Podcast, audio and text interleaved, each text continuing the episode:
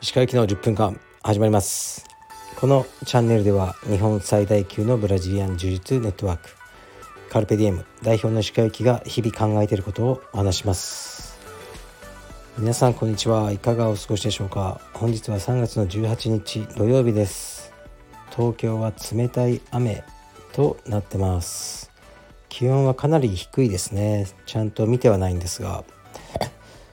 あすみません。ちょっとしゃっくりが出てしまいました。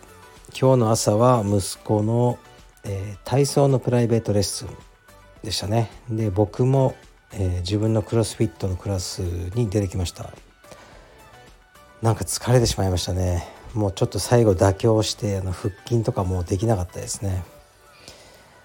で1週間割と忙しかったのでこの土曜日ねぐったりあの今してですねあのオフィスに座ってる感じですね。これから少し仕事をしなければなりません。僕は土日は基本的には仕事なんですよね。で何かあったかな。それぐらいかな。昨日の夜はあのまたレスリングに行ってきました。で息子の目標はとりあえずもうね泣かずにあの練習を最後までいられることなんですけど昨日はギリ達成しましたね。途中で泣きそうになってたんですけどあのぐっとねこらえて頑張ってましたね。昨日は出稽古に来てる子がいて小学校6年生ででまああるね関東の県から来てる子なんですけど3歳でレスリング始めて今12歳までえー、っとまだ県内で負けたことが一度もないという子でしたね。それでこうに県内のニュースとかになってるような子で。いやすごかったですね。まあその子のその動きは僕はよくわからないんでレスリング詳しくないんでそのお父さんが来られててお父さんとあの話をねあのいろいろさせてもらうのが楽しかったですね。お父さんは柔道家だったらしいです。でもあえて柔道をやらせずにレスリングをやらせたっていうことで。で何ですかって聞くと柔道だったらもう口出しちゃうから、ね、レスリングがわからないからいいっていうふうにおっしゃられててああなんかわかるなと思いましたね。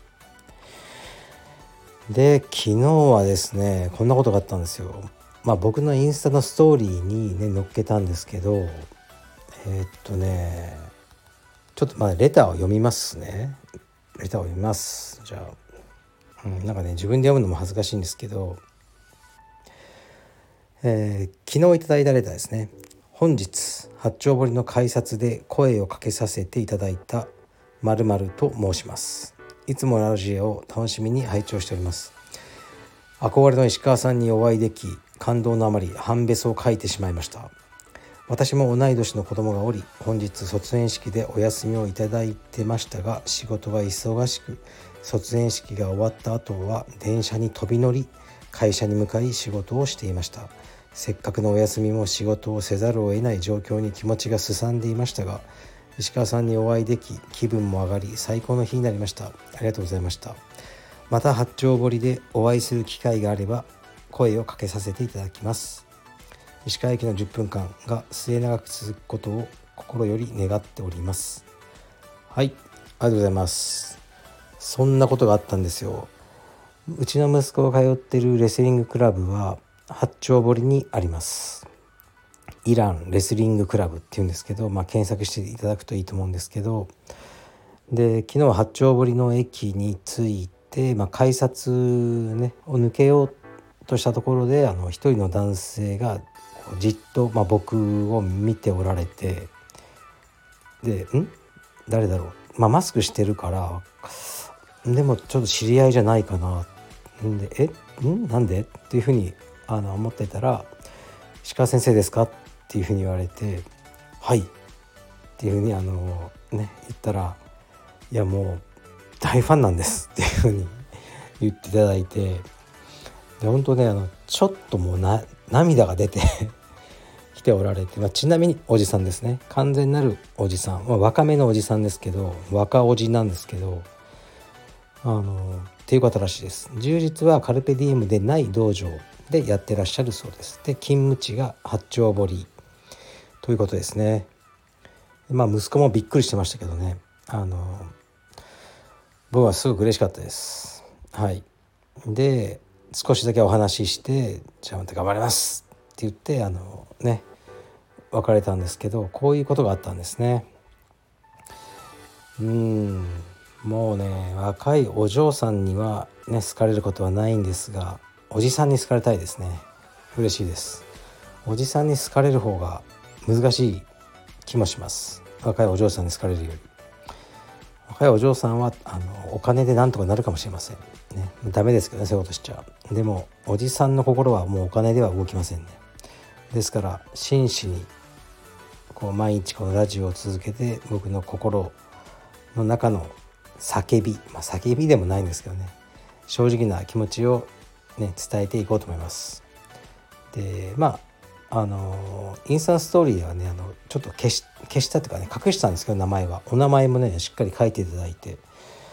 ありがたいですね。ちなみにね結構なマッチョでしたね。スーツを着ておられましたけどスーツの中からもう筋肉が盛り上がってるのを感じました。マッチョなおじさんです。でこの話をあのちょっと自分の娘にしてみたら「おっさんずラブ?」って言ってましたけどなんかそういうドラマがあるらしいですね。そういった類のことではないです。純粋にプラトニックなおじさんたちの愛情と申します申しますか。そういうものを感じました。ありがとうございます。はい。でちょっとねあのまあねちょっとこう楽しいレターの後にあのシリアスなやつをいきます。いきますね。鹿先生いつも楽しくラジオ拝聴させていただいております。30歳男充実未経験です。悩みというよりも苦しくて誰かに叱ってほしい気持ちです。またこの相談を石川先生にすることが失礼なことも承知しております。誠に申し訳ございません。私には間もなく2歳になる子がいます。ただ発育が遅くリハビリに通ったり命に支障はない程度ですが持病があり毎月検査などで大きな病院に通院しています。その大きな病院ではいろいろなお子様がいます。今後一人で生活が困難であろうお子さんなどを見かけます。そのお子さんやご家族を見るとうちの子はまだ大丈夫。元気に生まれてよかったと思い安堵します。そしてそれと同時にそのようなことを考えてしまう自分を嫌になり自責の念に苛まれます。親として人間としての未熟さを考えさせられます。どうかこんな私をきつく叱責してください。失礼な相談申し上げません。スルーしていただいて構いません。誰かに相談したくメッセージをしてしまいました。今後も楽しく拝聴させていただきます。失礼いたします。はいありがとうございます。叱責なんかしませんよそんなの。あのー、全然失礼でも何でもないしこういうのこそ是非答えたいなと思うんですね。で何かを答えたりするにはうんまあ自由だけどそれなりの資格があるってあるじゃないですか。例えば充実の世界チャンピオンはやっぱりその世界チャンピオンとしての気持ちを語る資格があると思うんですね。で僕が充実の世界チャンピオンの気持ちはとか、まあ、語れないじゃないですか。頑張って想像して語ることはあっても説得力ないですよね。で僕の場合は自分の子供の病気で苦しいんだっていうバックグラウンドがあってだから病気の子供についていろいろ語る資格があると僕は思ってるんですね。だからボランティアとかやってねいろいろあるけどうん、まあ、僕にはそうしていく、ね、発信する資格があるしまあ義務があるとは思ってないけどそうするべき立場なんじゃないかなと思っていろいろ言ってきたんでこういう質問は大歓迎ですね。でこのね全くね悪いことじゃないですよ人間ってみんなそうで自分よりまあいわゆるっていう言葉を使っちゃいますけどいわゆる恵まれてる人を見てはなんで俺の方が頑張ってるのにとかこいついいなラッキーでとかみんなやっぱ思うし、ね、で逆に自分よりうんまあ、このケースで見るとねそのお子さんよりもっとね状況悪いお子さん見てそれ比べることによってああ自分の子はまだマシだって病気があるけど、ね、このこの子に比べればまだまだいい方だと思って少し安堵感を覚えるっていうのはこれは誰でもあることですよ。で絶対に言っちゃいけないですもちろん。そこはルール違反になるじゃないですか。でも心の中で思ってるのは全然いいしそういう自分を責めるのもやめましょう。うんそういう思いが全く浮かばないそのなんか聖者みたいな人もいるんじゃないですかね。でもねあの違うと思うんですよ。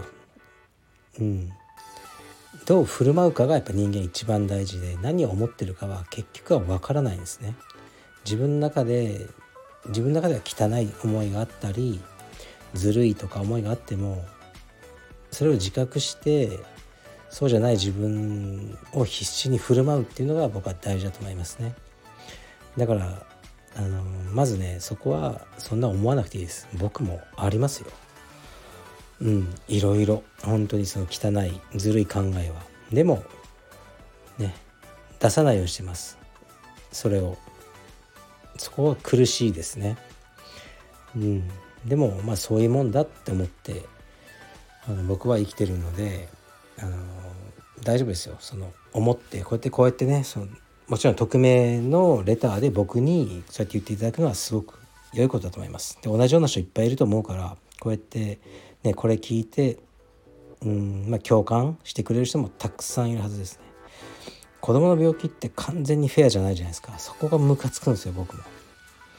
生まれつき、うん、何の責任もなくこうなんか悪いくじを引いたみたいな感じでなるしで僕だって思ってましたよ。そのねほんと適当にうん体に気を使ってないような人が健康な子供生まれてるのになんで僕みたいにずっと健康に気をつけてきてねあのちゃんとやってきたのに疾患を持った子供が生まれちゃうんだねフェアじゃないじゃないかとか、ね、何も悪いことしてきてないのにとかいろいろ僕も思いましたけどそういうことはねもう関係ないんですよね。でもう起きたことはしょうがないしその理由を求めることももう意味がないことですね。うん、なんかねそういうもんだと思うんですよ。